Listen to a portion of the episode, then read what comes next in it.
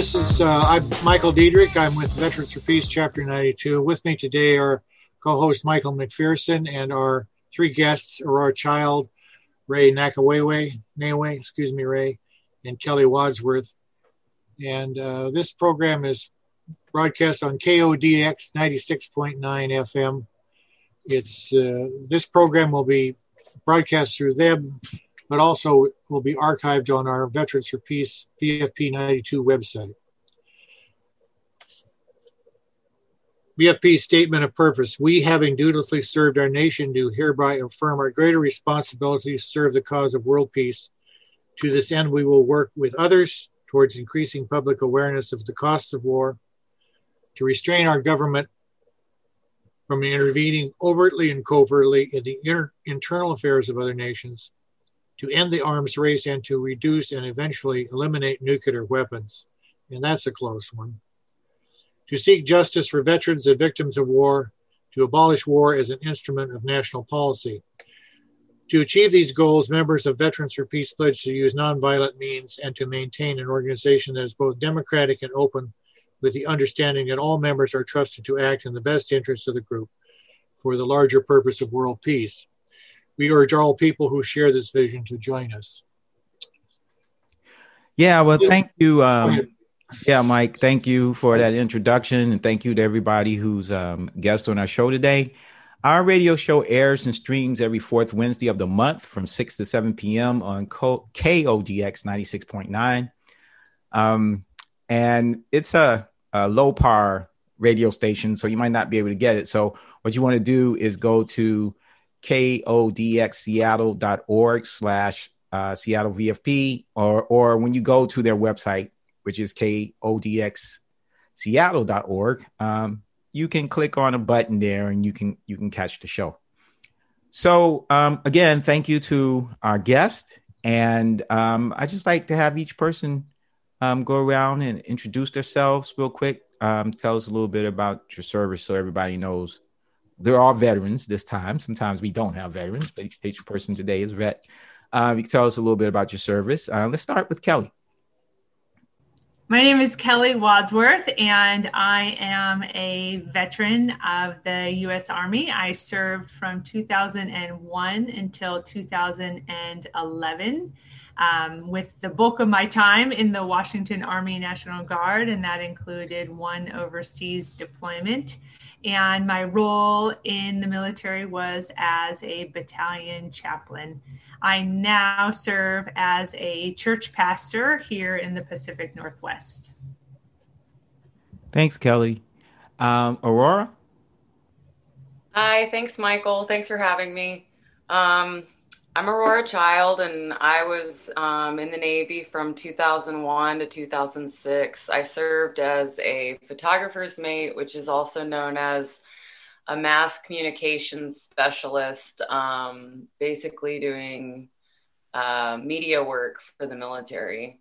Um, and so I did um, that during the 9 11 and um, Afghanistan, Iraq invasions. Um, now I live here in Seattle. And some of you might uh, recognize Aurora's voice because she was uh, one of the voices of our radio show when we first started it. Um, I guess it's a year ago or a little more, 13 months ago. And um, hopefully we'll get Aurora to come back and, and uh, participate again. I think she has the best voice of anybody we've had yeah. on the show, honestly. Uh, so, uh, Ray? Um, my name is uh, Ray Nakanainai. Um, I served in the United States Air Force from 1986 to 1990. I was a radio maintenance specialist for the 1722nd Combat Control Squadron here uh, in Washington State, McChord Air Force Base. And uh, I currently work as a preschool teacher over uh, over here in Washington and I just got my notice that I'll be laid laid off. yeah. So it's a time of change. Uh-huh. Yes, and you're being laid off. It's it's it's due to COVID, right? Is that what's happening? Correct. Yeah. Not enough funding. Wow. Okay. Well, we all know that we're in this time of COVID. Um, it's kind of hard to to remember the, the, before time. But at this point, um, the vaccines have been rolling out, and one big thing is getting our shots. So I was just wondering, had anybody amongst this group um, got their shot yet? I haven't gotten mine. Anybody? Or you know? I have, but you know, because I'm 76. Okay. And uh, the VA is uh, giving shots to old people like me. Actually, if you're 70 or 65, I when I went up there to get my shot um, at the VA, um, there were some very young vets up there. I heard that anybody could get a shot at the I VA. think so. Yeah, um, they said you just have to call and schedule an appointment. Did you have you? Uh, there's a uh, there's a there's a actually a phone number. God, I'll find it that you can call and, and, and make an appointment directly. Oh. So, Michael, uh, all of you should call that VA. Did you see the list? There's a, a there's a, a, note sent out by the VA to uh, people who are, if you're if you're registered to to, get your health care up there, you should have seen it. I if not, it. I'll find it before we leave and give you that number. But it's a direct line to the scheduler, and uh, yeah, that's very efficient. Is they're they're they're giving the shots in, in the uh, um, Beacon Hill facility uh, and the old uh, or the brand new uh, mental health thing, and they're set up to do it very, very efficiently. Dog, you bang, you're going in and out of there in, in uh, 20 minutes. So, um,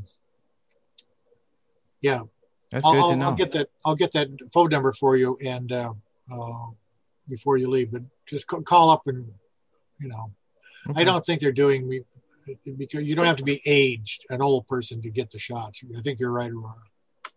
Great, great. Well, the sooner, at least the way I feel about it anyway, the sooner that um, we get a majority of people with the shot, the better, uh, so that we can get back to whatever. I don't know what normal's going to be, but whatever it's going to be, um, you know. So I don't know if anybody wants to say anything specific about the shots before we move on to our big topic for today or big topics. Mm. Well, no. oh. you know, I was surprised, including some of the members. My my nephew, who he's fifty something, and uh, uh, otherwise an intelligent person, but he said, "Well, I'm thinking about twice about doing the uh, uh, shot, but they, maybe he's been living in South Dakota too long. I don't know." But right. yeah, well, I can understand some hesitancy, um, you know, but I I feel like since they're trying to get millions and millions and millions of people, they you know the, they must believe that the thing works because we they don't want to kill millions of people because that'll destroy everything. So if you believe this country is run on capitalism, killing millions of people is not going to make anybody money except for the morgue. Okay, so it doesn't make any sense. So anyway, the rich people and the politicians and the celebrities are getting in, then then you know it works first. Right. they have waited for us to take it first. right, that's right. yeah, so uh, you know, just just use some deductive reasoning, isn't that what it's called? So, um, I we thought Mike and I thought that it'd be good to get some veterans together from our chapter, chapter ninety two to talk about the past few weeks. Um, so during the fa- past few weeks, we had a what some people call angry mob, others call an insurrection, attack the Capitol building. Uh, we had a second impeachment of of the president, the person who was president, and we've had an inauguration. So I thought we uh, we thought we'd talk about that, and I was wondering, you know, what are your feelings about about these past events? I have a lot of feelings. Um, I mean, it's all very alarming. As someone who's worked in media and also just someone who's attended a lot of things that show up on the news, it's hard for me to form an opinion unless I'm at the thing. And that's mm. what I always worry when I'm seeing something big like that happen on the news. I'm like, well, there's no way I'm seeing mm. the whole truth. Mm-hmm. And who knows what happened, you know? Um, mm and so yeah I, it just ends up for me with a lot of questions um, like what really what's really happening i have no idea you know right. and this this was really you know kind of threw everything for a loop because it's just like all of a sudden the people that hated cops or you know they beat one to death with the fire extinguisher and then the people that uh, are the people that were supporting cops. You know, they suddenly hate the cops, and then the, the people that were all about protesting all summer suddenly, you know, oh no, violent protests, and it was just kind of watching everybody flip flop on issues, but also just that the insurrection in itself was was also just the opposite of what we've been experiencing all summer. So I think it really threw a lot of us for a loop. yeah. Yeah. Yeah, I agree with that. Did um I know I have to say I wasn't that surprised. I was more surprised by but it, I wasn't surprised by that either, really. But I was more surprised by the fact that it didn't have enough uh, security around the building.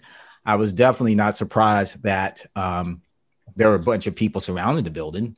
You know, that that came as no surprise at all. And then when there was no security around it, if you get thousands and thousands of people, right? You know, that's suspicious. That's just like downright suspicious. It's right. like how how how did they just walk right in there? You know, and and any of us that have been to protests know yeah like you, you, know they're they're protecting a street corner you can't cross the street yeah, right. you know how did people walk right into the capitol right and what i read about was that they were so armed they were so heavily armed that the capitol police didn't want to have a shootout and that they really thought that that's what was going to happen and that's you know what a couple articles have said that i read in the news wow and um, and so I would say that's the difference between that protest and protests that I go to. We're never heavily armed. We're never like we're going to come in here and kill everyone, you know. And so that's a little bit scary, though, to think that the really heavily armed people were very successful,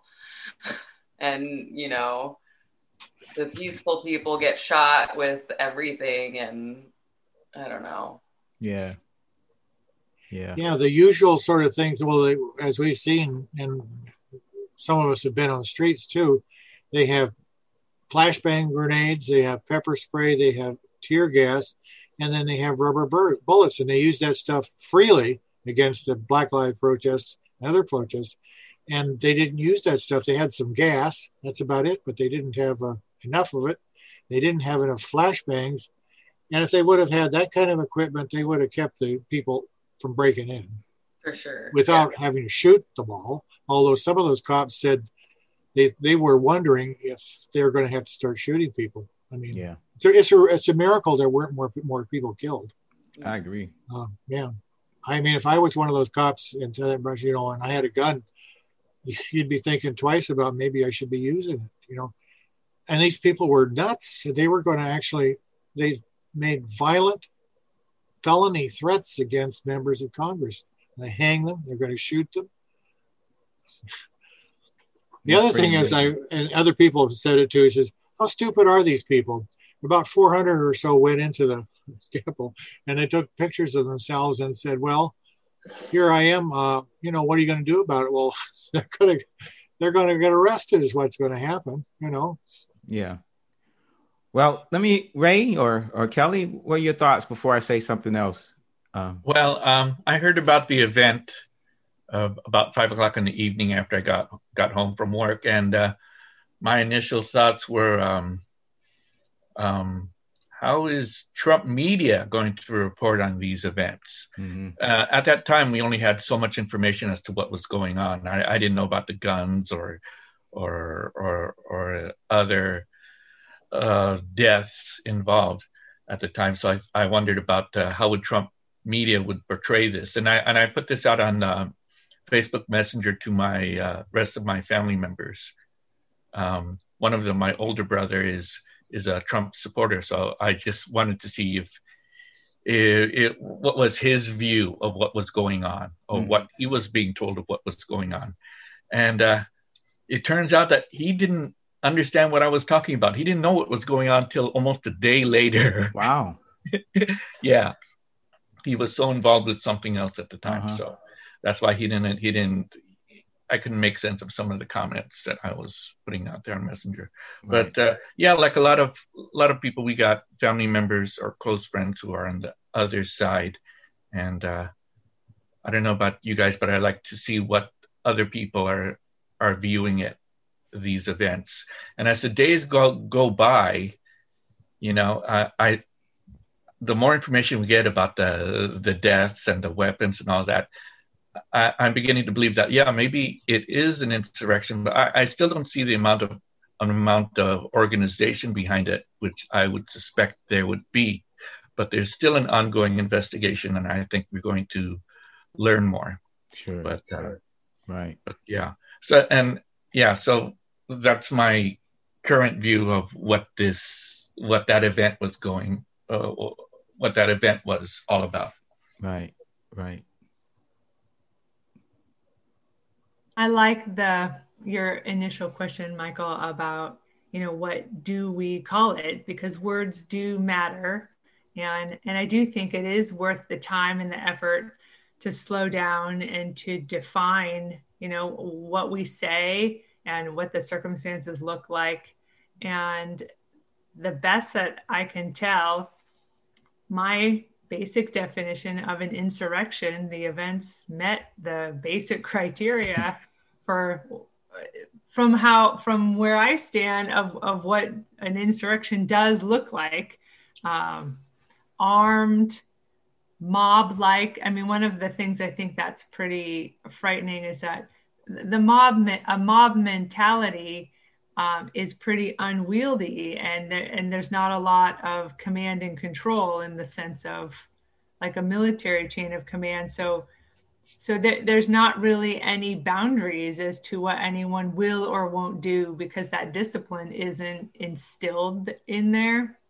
which i think is part of the flavor of an insurrection that it's that it it is it is kind of meant to be highly disruptive in that sense.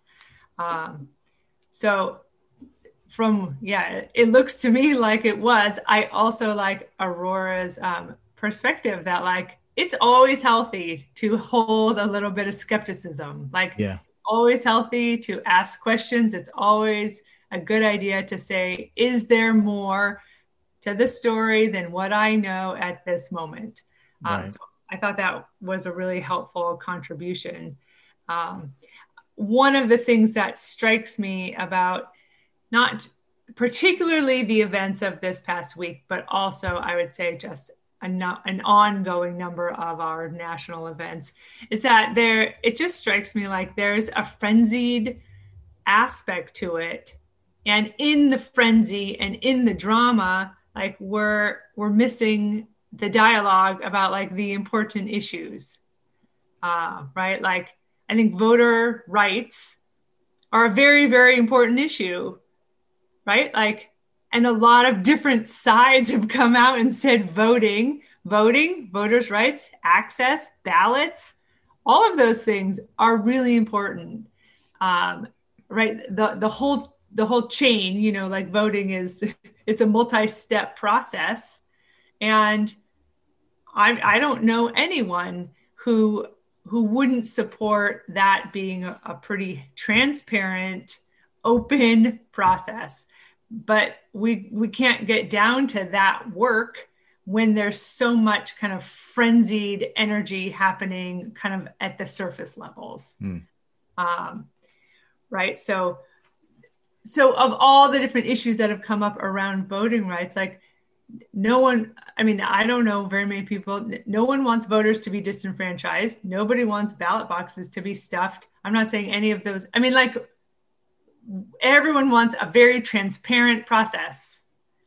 Um, so, right, but we can't get to that dialogue because there's so much, there just seems to be so much tension at some other levels. And that's one of the things that really concerns me because how do we get down to the deeper levels, like where the actual problems exist and the actual solutions exist? Um, w- without kind of the just without functioning all the time at the level of like taglines and headlines and hashtags and kind of these more just kind of really simplistic um, modes of being. How do we how do we make sure we have a great voting process right? That that the collective embraces. Mm-hmm. well you know I have to say that Republicans didn't seem all that concerned um, about trying to reform voting, except to restrict voters, until uh, until this until this election, and then you have all these people saying something's wrong with the voting voting, and people are being suppressed and all that, and um, that's been happening to the black community, to young people, you know, for a long time. And what we generally do is say, okay, we're just going to work harder to make sure we turn people out, to make sure, you know, we uh, register people um, instead of, I mean, you know what I'm saying? Like when Bush won um, the electoral vote in, in Florida, I remember this very well. Um, and they talked about the butterfly ballots and, you know, the Supreme Court in many ways uh, picked the winner. We, you know, the the left, I'm saying quotes over left, could have gotten all angry and tried some kind of insurrection, but no, we didn't do that. We uh, said we're just going to work harder, you know, and make sure next time, you know. So I I have to say I feel like the the reason that um, we can't get down to um, working together to fix things because I'm not sure everybody wants there to be transparency um, and wants everyone to vote. Um, I really don't. I don't think that's true because um, I know my people have had to fight to gain access to voting since we've been here. You know, so I, I I can't say that I think that's the case, but um, I also don't think that the people are stupid. I think they are like we are when we go to protest. We take pictures because we think it's our right to be there, and somehow in their minds, they thought it was their right to be in that building. That that's why they were taking those pictures and posting them on Facebook and all that. It's not stupidity. It's just they somehow thought it is okay for me to do this. Some of that was because Trump said, "I'm going to go there with you." If you watch, know, you know I'm a, I'm gonna go with you. So I think some of that's that. Um, and then lastly, I want to say this idea of the mob. Um, I've been thinking about how um, sometimes a mob is a good thing because it wakes up the government that we're not meeting needs, you know. So I know what was going on, at least from I think our perspective. Um, the people are misinformed and misled, but uh, their emotions are real. They came from somewhere, um, and they're looking for something. And I feel like the propaganda, you know, when there's a vacuum, something's going to fill it. So they've been filled with misinformation and disinformation, but that but they were looking for something. So I think the government is going to have to is getting it from the left and the right. That means it's failing. And so the government's going to have to figure out, you know, how how do we govern better? Um, because we got this angry mob that uh, trashed. And don't get me wrong, when that guy had his feet up on Pelosi's desk, I got a little mad because I could see misogyny in that. But on the other hand, I thought it was funny because um, a healthy disrespect for government is a good thing, you know, and for the government to know, yeah, people might come in and trash your whole building. That's kind of a good thing, you know, in a way. So it, it was a mixture, but at, and at the same time, it is scary. So let me ask you this, you all, um, all of you. Um, was there any significance for you when you observed this? Was there any any significance as it relates to your military service? If not, that's fine. But I'll say for me, um, th- there is a certain aspect of it that's horrifying, um, in the sense of um, like my response was similar i think to a number of veterans who had the feeling of like oh i i definitely saw that overseas and expected that to be something that erupts in a war torn country but i didn't expect that war to follow me home and for it to erupt here. Um, so i definitely found myself in that camp and still find myself in that camp. Um, what's really interesting for me is so my overseas time was almost 10 years ago now. Um, and and when i got back you know i began i had a really different perspective on our culture and our society and began to see some of the ways that um, we had some soul sickness happening even then, which has nothing to do with the current President Biden or the former President Trump.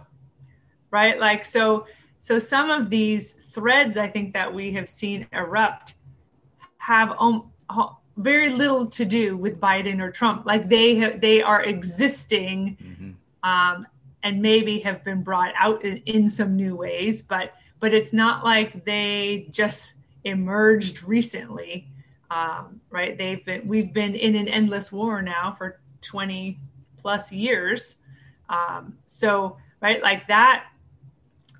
That's long enough to that falls on the shoulders of a lot of folks so I think I think some of that perspective helps that that what we're seeing now is not new. It, it it's running deep, um, and it's been running deep for a few decades. And maybe we just have to reconcile with it now, whereas it felt optional a few years ago. Right, right. The uh, those are important points, and, and I agree with them. I think that some of the things that Trump supporters bought into were some of the things that Trump said. One of them says, What are we doing with all these thousands, tens of thousands of soldiers overseas, and not just in Iraq and Afghanistan, but in uh, Africa, Korea, uh, in the Pacific, various other places. And there's not really a good legitimate argument for them being there except for projecting American imperialism, and American economic interests. And the other thing that people t- tied into with, with Trump is, is which he never delivered on, of course. In fact, it'd be quite the opposite. But the the uh, abandonment, really, of the working class, and the poor in this country, and and people who are, to say nothing of the racial disparities that that goes along with that. And everybody knows that that's there, and uh, Trump has done nothing about it. And quite frankly, Democrats have had 30 or 40 years to do something about that haven't. You know, one of the reasons that Hillary lost is she did not connect with these issues. And conversely, two years ago, the reason that they, the Democrats did as well as they did was they were talking about these issues, including health care. So there's a lot of, of, uh, of, justifiable anger on the people of not just those people who looted, looted the Capitol, but generally in this country. Right. Yeah. I think it's kind of like what Kelly was saying. Like uh, things seem to get sensationalized and blown up in these really dramatic ways, and then everybody's talking about it, but then it's so overdone and so blown up that nothing gets done about it. And it's almost just a big distraction at the end of the day. Mm. And then when I really thought about what happened at the Capitol, whatever happened, however many layers of whatever's going on, the sad thing is that it just really reflects the mental state of the American people. Like, however you want to. Uh oh. That there are legitimate issues going on. It is easy to snag people because we are traumatized and we are terrorized and and so when you say you know bring up issues about child abuse or you bring up issues about election fraud or you bring up these issues everyone's been affected by those things. And and they need an outlet. They're angry. They're sad. Um, and i see a lot of people on all ends of the spectrum being upset about the same things but being misled being um, just taken for a ride and then at the end of the day the american people aren't getting taken care of and we have these you know this disparity with these super rich people and this just poverty everywhere and uh, the trauma and i think it's just that people on all sides are frustrated and upset and and that's what you know you're seeing happen at the capitol just a reflection of our inner turmoil Right, right. Ray, what do you think? Mm. Did we lose Ray? No, he's no, here. No, I'm here. I uh, can't think of any. I don't have any uh, any no ideas about that. that. Yeah, well, let me say for me, um, how it relates to my service is seeing just not just the the mob, but also the the lies that have been told about the election. Um, and they and, and they're being told by people who took a similar oath that we all took. Um, and about defending the Constitution, you know, and and it didn't mean doesn't mean anything to those people, you know, to Josh Hawley or Ted Cruz, certainly not um, former President Trump. And um, you know, I take I take that um, I take that pledge serious. I take that oath serious. So I'm just really highly disgusted at the people in Congress who took that pledge and and they and you know Cruz has taken it more than once, um, and it not mean a damn thing. Uh, so that's that's pretty disgusting.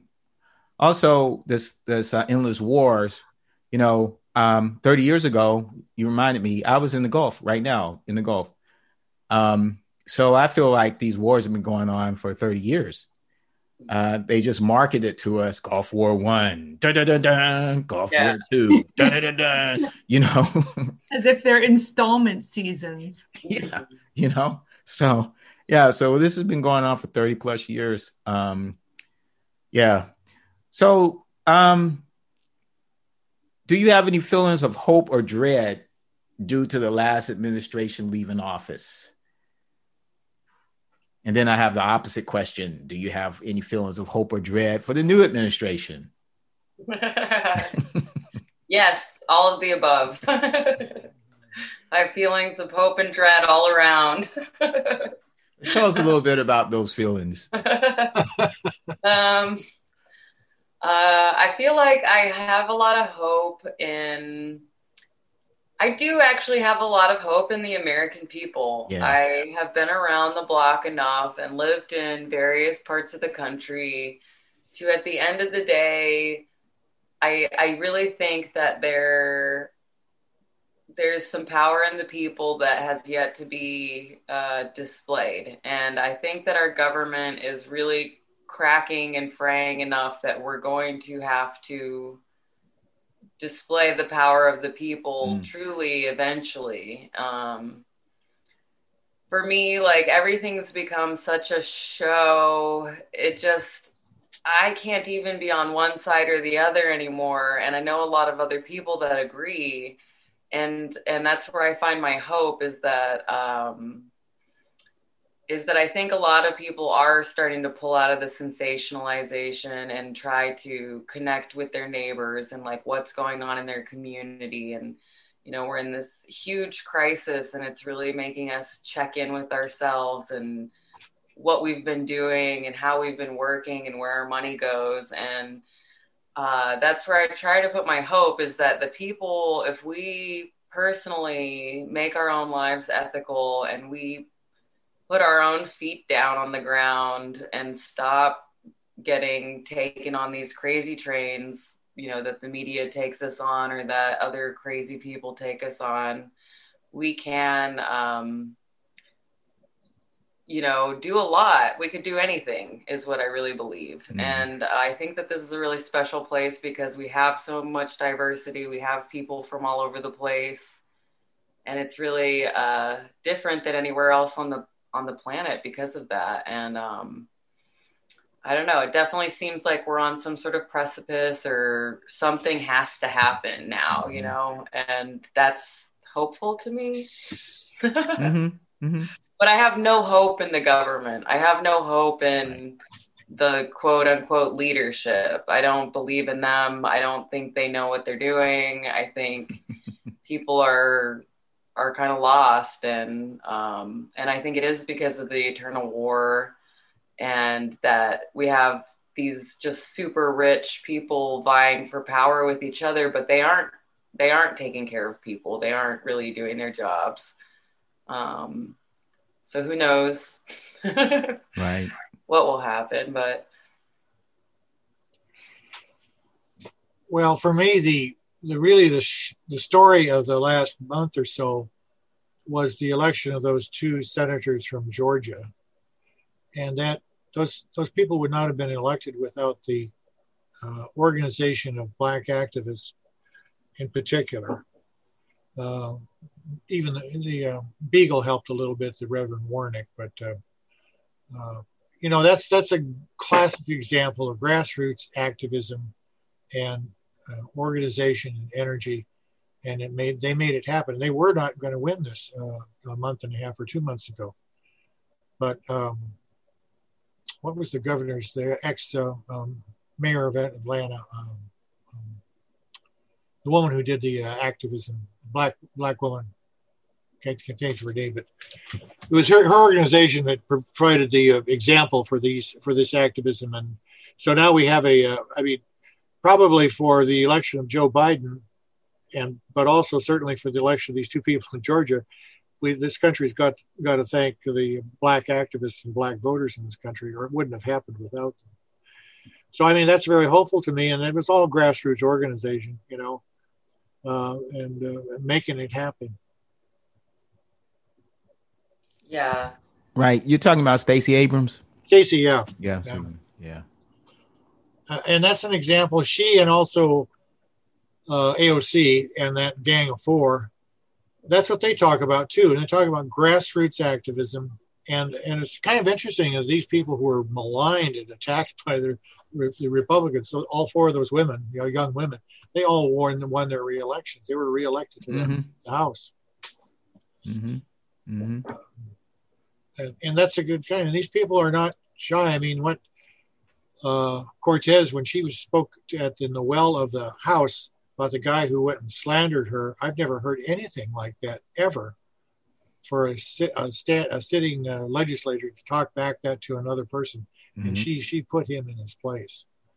So these these people are really a, a an inspiration to me for somebody who's 76 years to see this younger generation of activists and stand up and do the do the work of political organization that needs to be done. Right. Right. One of the things that's been on my mind lately is um, this past year has been um, some commitment of mine with with the anti-war movement, specifically the Seattle Anti-War Coalition. And one of the things that I learned recently about some of the history, I would say more recent history of the anti-war movement, was that when a number of years ago, when Barack Obama was elected, that there actually was a drop off mm-hmm. of involvement. Mm-hmm. Um, and so that was that's something that I've I've just kind of learned about the recent history was that there was there was something of a sense of of maybe okay we can rest a little or we can put our feet up or something um, and and I found that to be really interesting and I had wondered if something similar would happen again like with with this current presidential transition from republican to democrat if that if a similar type of um, of kind of putting your guard down it was go- is going to emerge. Um, so i'm i'm still curious about that um, especially since i think it's pretty clear now that our our overseas war efforts are not uh, are not just you know kind of in the realm of ideas but it's embedded within the military industrial complex. Like it's it's there, there's some ways that it's embedded within the system. And so it's not just a matter of what personality is in the white house. Like that really is going to not do anything. Um, it, it's really going to be some structural intentional changes that begin to kind of walk us back from war being profitable, from it being a contractor's deal, from from some of the ways that we have a system that kind of pushes it and fuels it mm-hmm. almost on its own. Mm-hmm. Um, so that's one of the places that I, I don't know yet if I feel hopeful or dreadful about the future of the anti-war movement. I, I think I feel un, maybe uncertain as to where it's going to land kind of now that there's a new administration on board, whether they'll let their guard down or whether they'll kind of keep at these systemic kinds of issues and and kind of keep at the huge um, DoD budget and and really take some value stock in you know what does that say about us as a people and what we value um, and and therefore also what we don't value. Mm-hmm. Mm-hmm. Ray, I saw you shaking your head yes on some Yeah, of yeah. What, what Kelly was saying. Yeah, I I remember what I what I heard weeks ago about the election. Somebody said, "Don't put all your hopes on the incoming or the outgoing of any uh, political leader, and don't put all your dread on on the incoming or outgoing of any political leader as well." So, Yeah. Yeah. Well, yeah, that's for sure. Um, I agree with um, with that and and and what Aurora was saying about um, not looking to the politicians to solve our problems. Um, that's going to take us, the people, um, really struggling with each other. Um, and if you look at the movements that took place in our country, that's what they really were. They were people struggling. The civil rights movement, yeah, the government was component of it, but down in the South, the the uh, I you know I wasn't one of them because I was a kid, the latter part of it, but my ancestors and stuff were struggling with other with the white people. It was black people struggling with white people, you know, um, and the women, the women's movement, uh, women struggling with men to try to change their minds, and so any any change is going to take place. Even unions, um, it was the people that joined the unions that made that happen. So it's always going to be, it's always going to be people um, that's going to make a difference. Um, and you know, you talk about the uh, anti-war movement. It's it's weak, um, and I don't foresee the people who are still in it letting their guard down because they they didn't trust um, Obama. The ones that are still in it now, they didn't trust Obama. They definitely didn't trust Trump, and they don't trust Joe Biden. The the issue for um, um, the number of people not getting out in the streets after Obama won um, was mostly because it was a coalition of people who were anti-Republican, um, more so than they were anti-war. Not to say that the people were for war. Right. That's that's not what I'm saying. But but the issues that were more important, the most important to them, isn't what wasn't and still isn't today the war. And Bush was um, most vulnerable around the war, especially his invasion of Iraq. Right. Because Right. they don't think about the war. And then that Bush made them think about the war. Right. But that's what I think in general, people don't like to think about it. They don't want to think about it. And they have sort of some sort of mystical shroud they can just whip around themselves and not Mhm. even think about it because I mean, I'm sure you all experience it too. I try to talk to people about it and it's just like talking to a wall a lot of the time. Like what war? You know, they have no idea. Yeah. Yeah. Yeah. People aren't that impacted by it. And plus people are afraid because this the government gets people afraid, got us afraid of each other, Yeah. got us afraid of Muslims, you know. So yeah, so I but um I agree that it's it's about what we do with each other, how we talk to each other. And I have to say, um, I'm a bit of a quandary though. How do I uh bridge the gap with white supremacists? You know, Right. or a white supremacist stream that runs through through some people who aren't white supremacists, but they're still racist. You know what I mean? So how do But I they have all those values. yeah. But w- we have to try because what what's the alternative? More violence? Don't want that.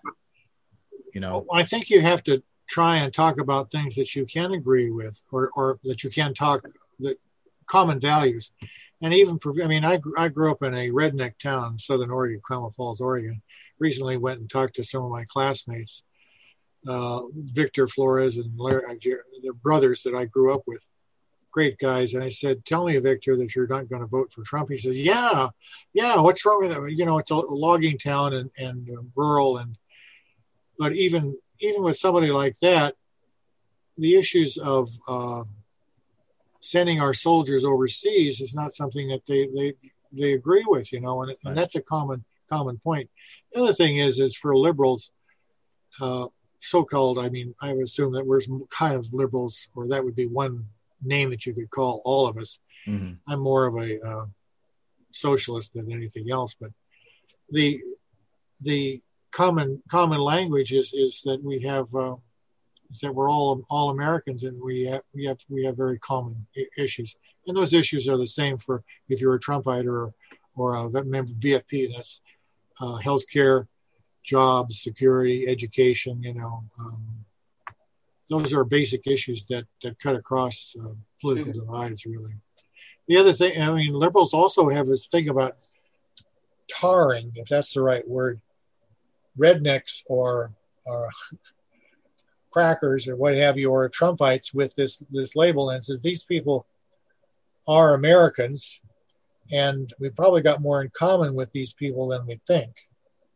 And don't be afraid of them. I mean, I, some of my friends say, you know, who are routinely slander Southerners generally, uh, including their mother, their their their music. You know, my my brother-in-law can't stand to listen to country music, but I mean, they're not the other. That's what I'm saying. They're Americans.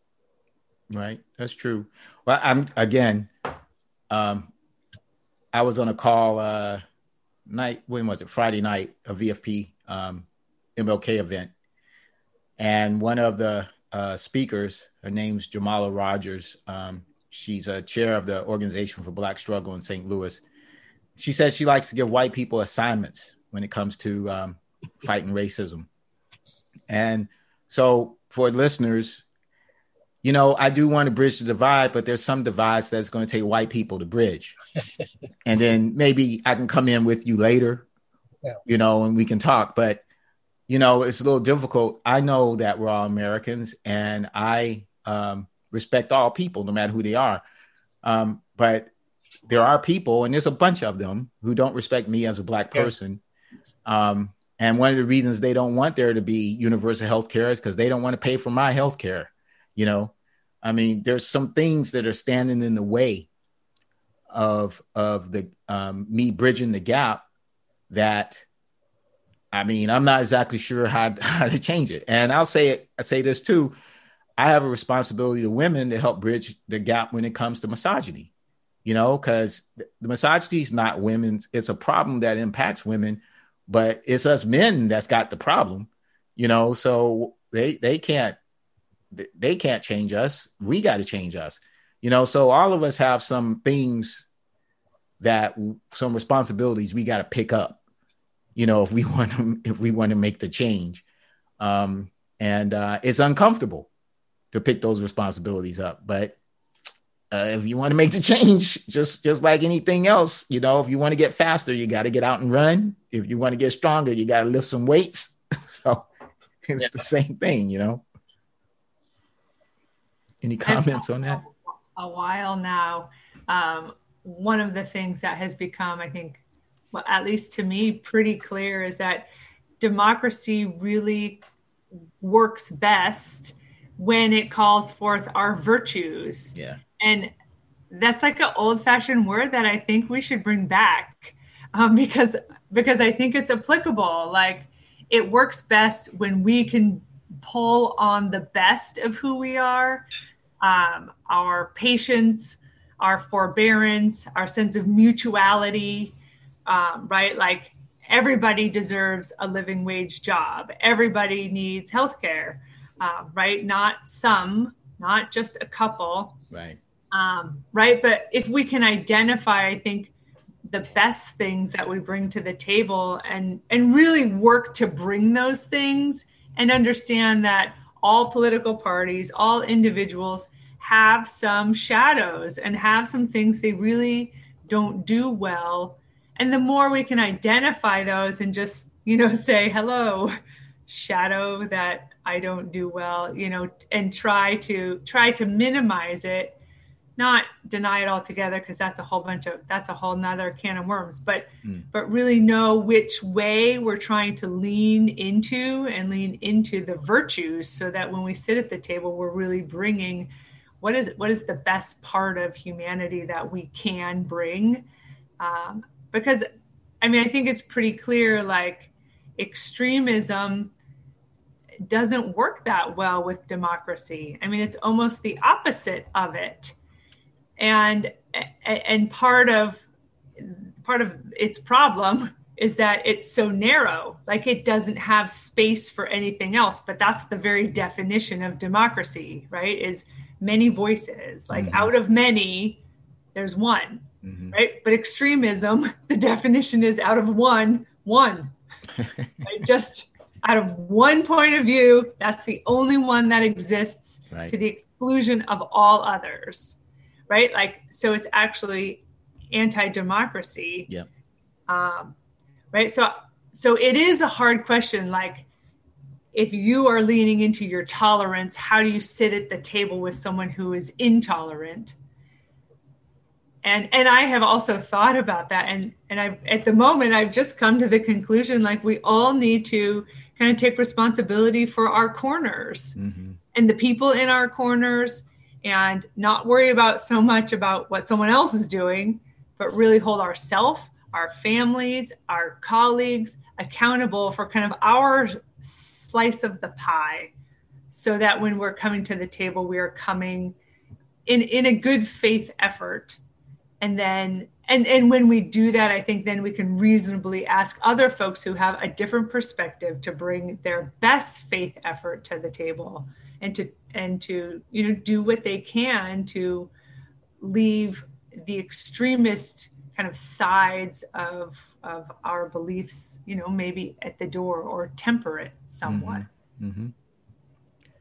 well we have about seven minutes left so i guess um we'll go around and any comments anybody you know your last minute thoughts uh, my last minute thoughts i was just thinking because we're talking about white supremacy and like labels and the things that get put on it and what's been helping me a lot lately is and helping me interact with other people is really breaking it down that um like what white supremacy is which mm-hmm. is like ableism it is sexism it's um homophobia it's racism and it encompasses all of those things and um like educating people on that level where it's not like you're like oh you're a nazi you know because they don't understand that and a lot of people of course do not identify as a nazi even if their whole life is white supremacist values. Sometimes right. they don't realize they have white supremacist values. And then um, also helping people remember that we're coming from a place of extremism, that we're we're not going to a place of extremism. Like it's not extremist to feed everyone. It's not extremist to house everyone. It's not extremist to have a living wage. Like what was extremist was excluding everybody was was committing genocide was not honoring treaties was you know not taking care of the environment that's extremist dropping bombs on people is extremist like mm-hmm. We're coming from an extremist place and we're becoming less extremist and i think people you know have a hard time flipping that table in their head mm. when it's when we talk about taking care of each other we're not being extremist. mm-hmm. But um, and that's that's all I have to say, I guess. Thank you. Mm-hmm. Well, I like to remind people that uh, we're a we're a nation of mutts, and we're a nation of immigrants. All of us. We all came here from someplace else. If you go back far enough, if you're African or even the Native Americans, I mean, they came across a land bridge 30,000 years ago from Asia. Yeah. So we're all immigrants to this continent, and we're we're here because of uh, this country is unique in that respect with the diversity, and, and we should honor that and uh, revel in it. Really. Right. Yeah. Uh, for me, I'm I'm thinking people have the opportunity to see more and more how diverse and unique we really are. And uh, that could be scary for some people. And that could drive them to uh, put some walls around them. Mm-hmm. Um, but at the same time, I have hope that uh, when they're ready, they could come out and take a good look and see that it's not that scary after all. right, right. Kelly? My um, final thoughts are I think just a reminder to myself and to all of us that democracy takes time. Like it just simply takes time. It's it's the slow cooker stew. It's not instant. There's no just add water. Like it takes time. And so I think if we can really adopt that mindset that um, you know it, it is worth the investment to sit at community tables and neighborhood tables and round tables and city council tables and your state legislator tables. Like those are all worthwhile places to spend time um, because democracy isn't it's not a quick fix right? It is the weaving together of many perspectives and that weaving takes it just takes time. Um, it can be i think highly rewarding and an incredibly um, an incredibly wide way of governing but but i don't think it's quick and i don't think it's fast. Mm-hmm. well that's for sure. Well i guess i'll say in closing that um, this might sound a little weird but in order for democracy to work at least here there has to be a critical mass of people who love. And by that, I mean just care enough about each other. If you don't want to use the term love, care enough about our, our nation and about each other to do the things all of you all just talked about. You know, um, even when it's difficult, or like I said, you know, I don't really want to talk to a white supremacist, but I feel like I have to, you know, because I care about this nation. I care about that person. Um, and um, if we don't if we don't have enough love, and I don't know what that critical mass is 20% of us 50% of us i don't know but if we don't have enough of that it can't work yeah you know so well thank you so much to everyone i think this is a great conversation uh, and i'm sure the people who hear it um, i think they'll enjoy it and maybe I can even use a few clips and just put it out there on Facebook because there was a lot of wisdom tonight. Yeah, so thank you, everyone. It's good to be with you all. Yeah, yeah. Thank you for our guests, Ray and uh, Kelly and Aurora. It's nice to see you again. Boy. Uh, okay. All right, y'all. Look, look for it on KODX. Let me give you that phone number. Yeah. Oh, yeah. 206 716 5716. That's a VA uh, vaccine uh, line, and they'll they'll get you an appointment. You go up to the VA and get your shots. Say it one more time. 206 716 5716. Okay. Great. All right. You all take care, and I'll talk to you later. Thank Bye. you. Bye. Bye. Well, that's it for this month. Before we go, let me give credit where credit is due. The theme music is Untouchable by The Passion Hi-Fi. You can find his music at thepassionhifi.com. Thanks again to Ray, Aurora, and Kelly for taking time to appear on the show. And thanks to my co-host Mike Dietrich. Thank you all for listening. Tune in next month. And until next time, power to the people, power to the peaceful.